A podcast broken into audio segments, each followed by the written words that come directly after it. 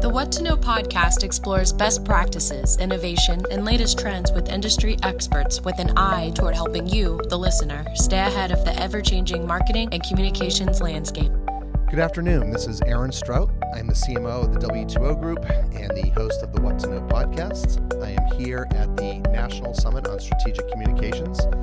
And I have to say that I have had the privilege of sitting down with a lot of really smart people, but um, maybe nothing quite like this interview I'm about to do. I'm sitting here with retired Colonel Bill Reeder of the U.S. Army. He's also an author. Uh, we'll talk a little bit about his book. Uh, and a leadership consultant. And so, a lot of what we're going to talk about are some of the leadership skills he's learned.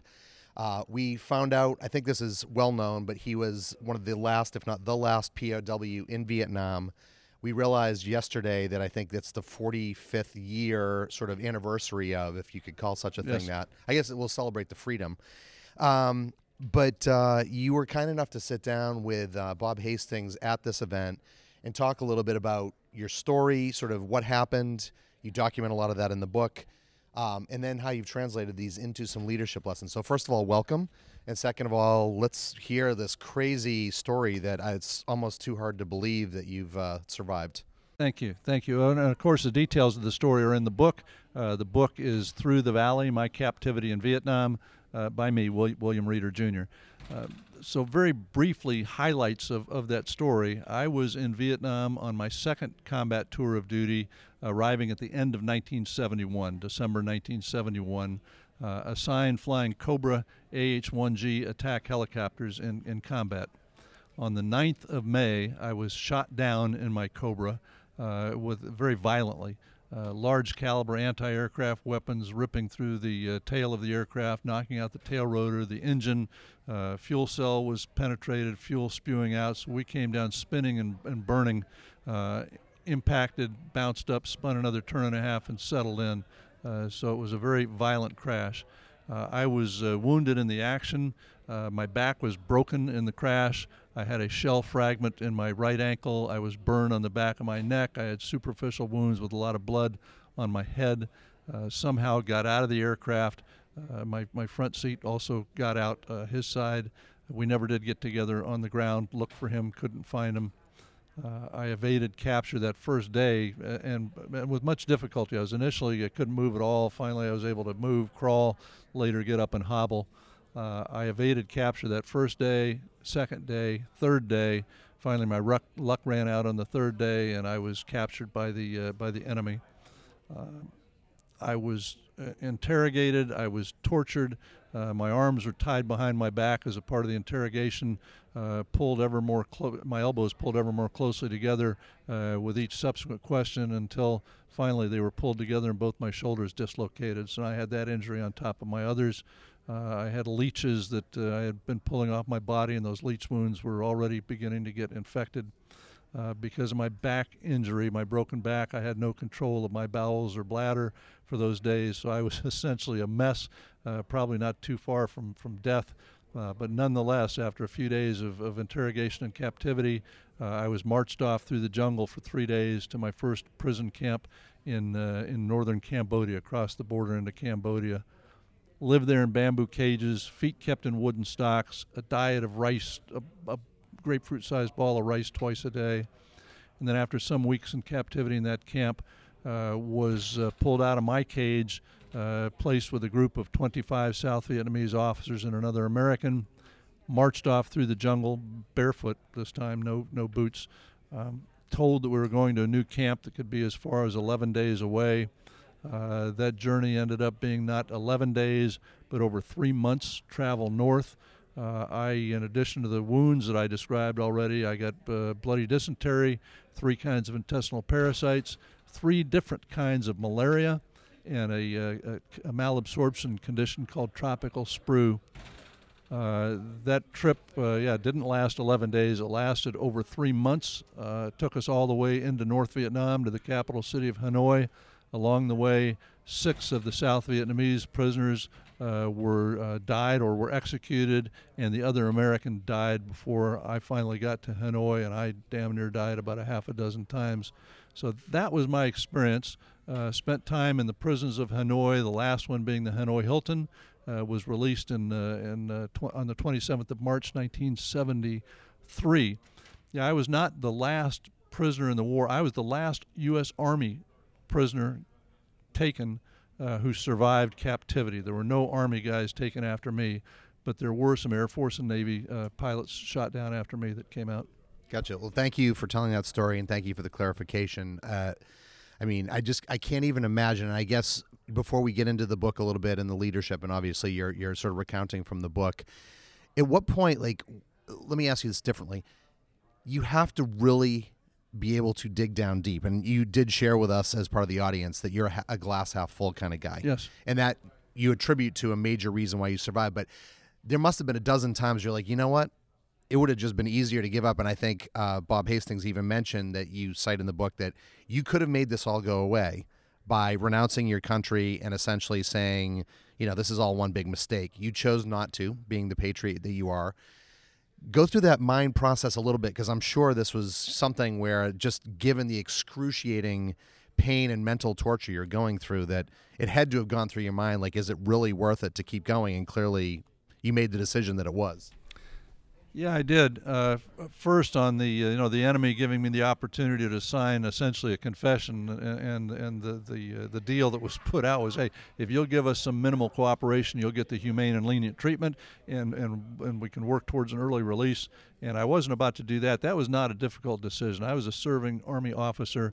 Uh, we uh, have a code of conduct which is taught to us, and that we uh, we live by, and and never during my captivity did the thought ever come to my mind that I would do something like that. So that was not a, a difficult decision. Just living and surviving day to day, though, did become very difficult. Uh, it's it's hard to imagine, and in my book, at the end of it, I have uh, seven steps for captivity uh, in uh, as a as a prisoner of war. Uh, and I wrote that right after I got back. The book wasn't written until uh, published last year, but that uh, those steps to survival in a POW camp were. And number one is eat. Uh, is is as simple as that sounds, as a prisoner, that was tough. All we were getting was rice twice a day. I, I was in, you know, I'd had a couple tablespoons of rice with a meal now and then uh, uh in, in, my life. Uh, never had to subsist on rice, and it got very, very difficult to eat. I ended up having to gag the food down, but I knew I had to do it to survive. I, I liken survival in a, uh, or the situation as a prisoner of war to be just the opposite of what it is for us today, every day, day in and day out. And by that I mean we all woke up this morning uh, we are going through our day, may or may not have had breakfast, coffee, but we're, we're going through our day. To not survive this day, uh, we would have to do something overt. We would have to run a hose from the exhaust pipe of our car into the window. We would have to take a gun and shoot ourselves. We'd have to overdose on pills. We'd have to do something uh, to stop living. As a prisoner, it becomes just the opposite. Uh, to survive, you have to force yourself, as I said, to gag down the rice. You have to endure the pain. You you you have to to force yourself just about through every single day. If you want to die, you just give up and don't do anything. You just sit back and relax, and death will come. So it's almost a, a, a reversal of, of, of, survival between uh, today and, and being a prisoner. So, I mean, again, a truly amazing story. I, I, would like to pivot. What did you learn from this from a leadership perspective? And again, you you teach this now. Right. Um, you're a consultant. So, one of the things that I was intrigued with is you shared the traits of the leader, and, and correct me if I'm missing these, but um, and I'd love for you to drill down on these attitude, need for self reflection, which I think is probably one a lot of people miss, but maybe one of the most important sacrifice. You mentioned uh, Ted Guy, who was a part of the the unit, and maybe you could speak to him a little bit, and then a need to feel part of something bigger. So, can you talk a little bit about some of those traits? Yeah, I, I can. And, and all of those in the leadership programs I've involved in today, we teach a lot, we hit a lot of areas. But those that you just went over are things that I drew from that prison experience, and I'm still able to apply today. And attitude was yeah, attitude was at the core of my survival. Uh, I've always been a positive person. I'm not sure why. I had a somewhat troubled youth, but I've still I've been a positive person my whole life. In captivity, I maintained that positive attitude. Uh, the other American that was with me did not. He he had a, uh, a, a negative attitude on, on a lot of things and would see the worst when I'd see the best. We'd be uh, hiking up the Ho Chi Minh Trail uh, on this forced march, and I'd just make some stupid joke at the. Uh, you know, in fact, the the last uh, the last item on my survival steps as a, as a prisoner of war is maintain a sense of humor and sometimes my sense of humor is a bit sick, but I'd come up with these stupid jokes, and Wayne would just scowl at me uh, but in the end, that attitude helped bring me through, and that attitude, I think, was part of him not being able to survive. Since release and the work I've done on leadership, I have seen a real impact on attitude among leaders and their ability to lead. Uh, so that's one. Uh, yeah, the self reflection, I think, is extremely important in our world today, and it seems to get worse year after year after year. We just get busy, busier, and busier yet and there is little time to just sit and reflect on who we are, uh, what we mean to any organization, and uh, and how we might become better leaders or better better staff officers. Uh, so I think self-reflection is extremely important. Uh, the sacrifice, um, yeah, I, I think good leaders are not they're not the arrogant center of the organization. A good leader, in my mind, is one who sacrifices of self for the betterment of the organization. And I saw that firsthand with our senior officer in Hanoi, uh, Colonel Ted Guy, who uh, who sacrificed so much for the larger group. He was beat, he was tortured uh, because of his uh, efforts to protect the rest of the uh, uh, of the prisoners.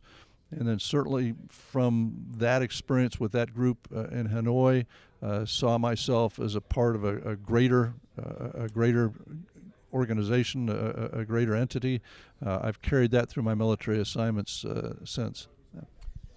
So I do want to shift gears, and just for the listeners who are wondering, like, how can you possibly not make this a long podcast? Because right. this guy is fascinating. I did tell the colonel that uh, he. I'm sitting here beginning to wonder that myself. He's, he's, he's, leading a roundtable after this, and so part of his leadership skills are keeping the train on the tracks. Right. Um, so we do want to get him off to that.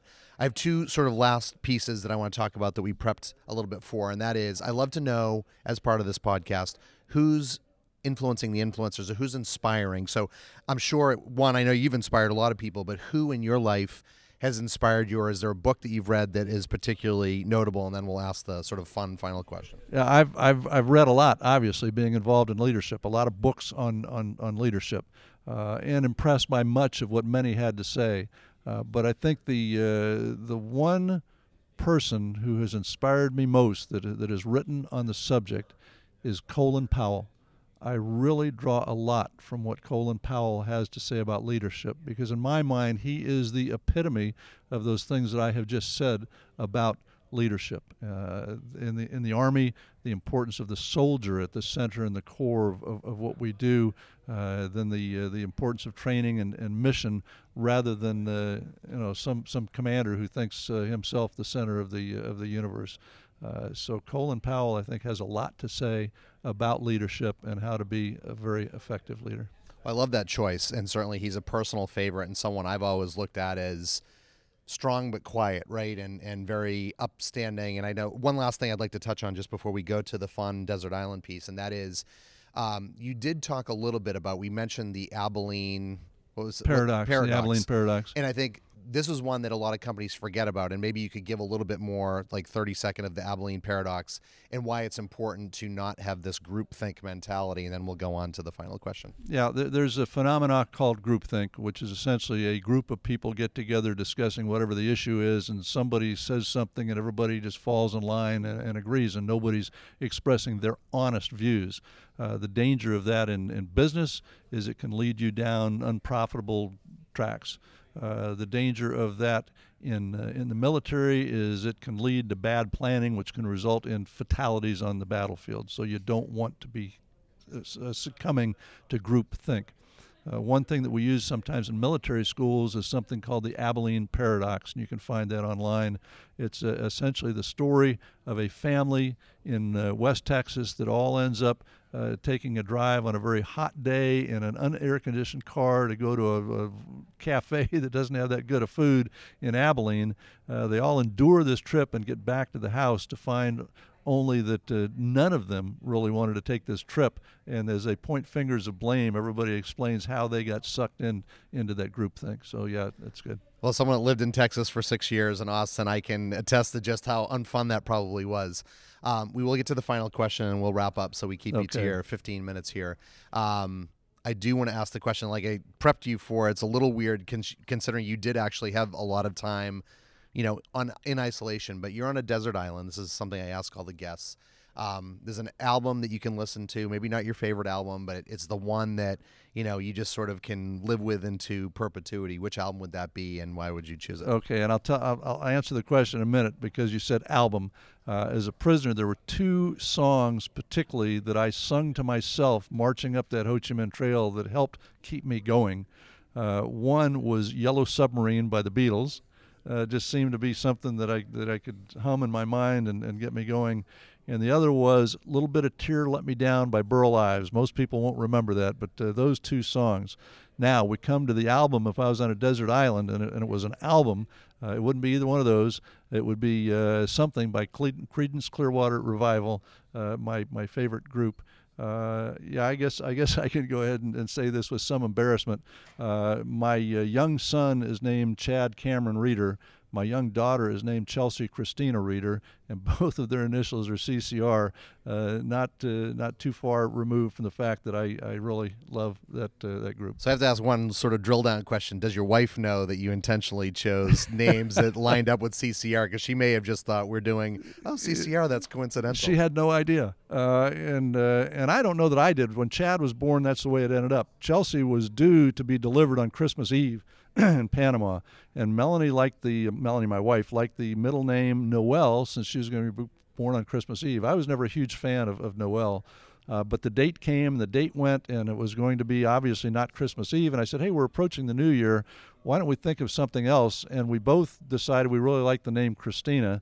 And I think it was only after that that I looked and, and noticed that, okay, now both these kids have the initials CCR. And I will say that both those kids have been very proud of that from the day that they could comprehend the fact that they had those initials. And both of them are huge CCR fans. Well, it's a great story, and I have to tell you, my wife is Melanie too, so I'm particularly fond. Um, this is Aaron Strout, CMO of W2O Group. Uh, I am the host of the What to Know podcast. We're here at the uh, National Summit on Strategic Communications. I've had the, pl- the pleasure of probably sitting down for less time than I would like, but I'm greatly appreciative of retired Colonel William Reeder Jr. Making sure I get that he is a author. He is a uh, leadership consultant, and uh, I would highly recommend that you do go out and look for his book um, because of the fact that I think it's. I'm going to put it high up on my list of books. Uh, just the little excerpts I heard were amazing. So thank you so much, Bill. Thank you. Want more episodes of the What to Know podcast? We post a new episode every Thursday. Check them out on iTunes, the podcast app, and the podcast page at w2ogroup.com backslash what to know.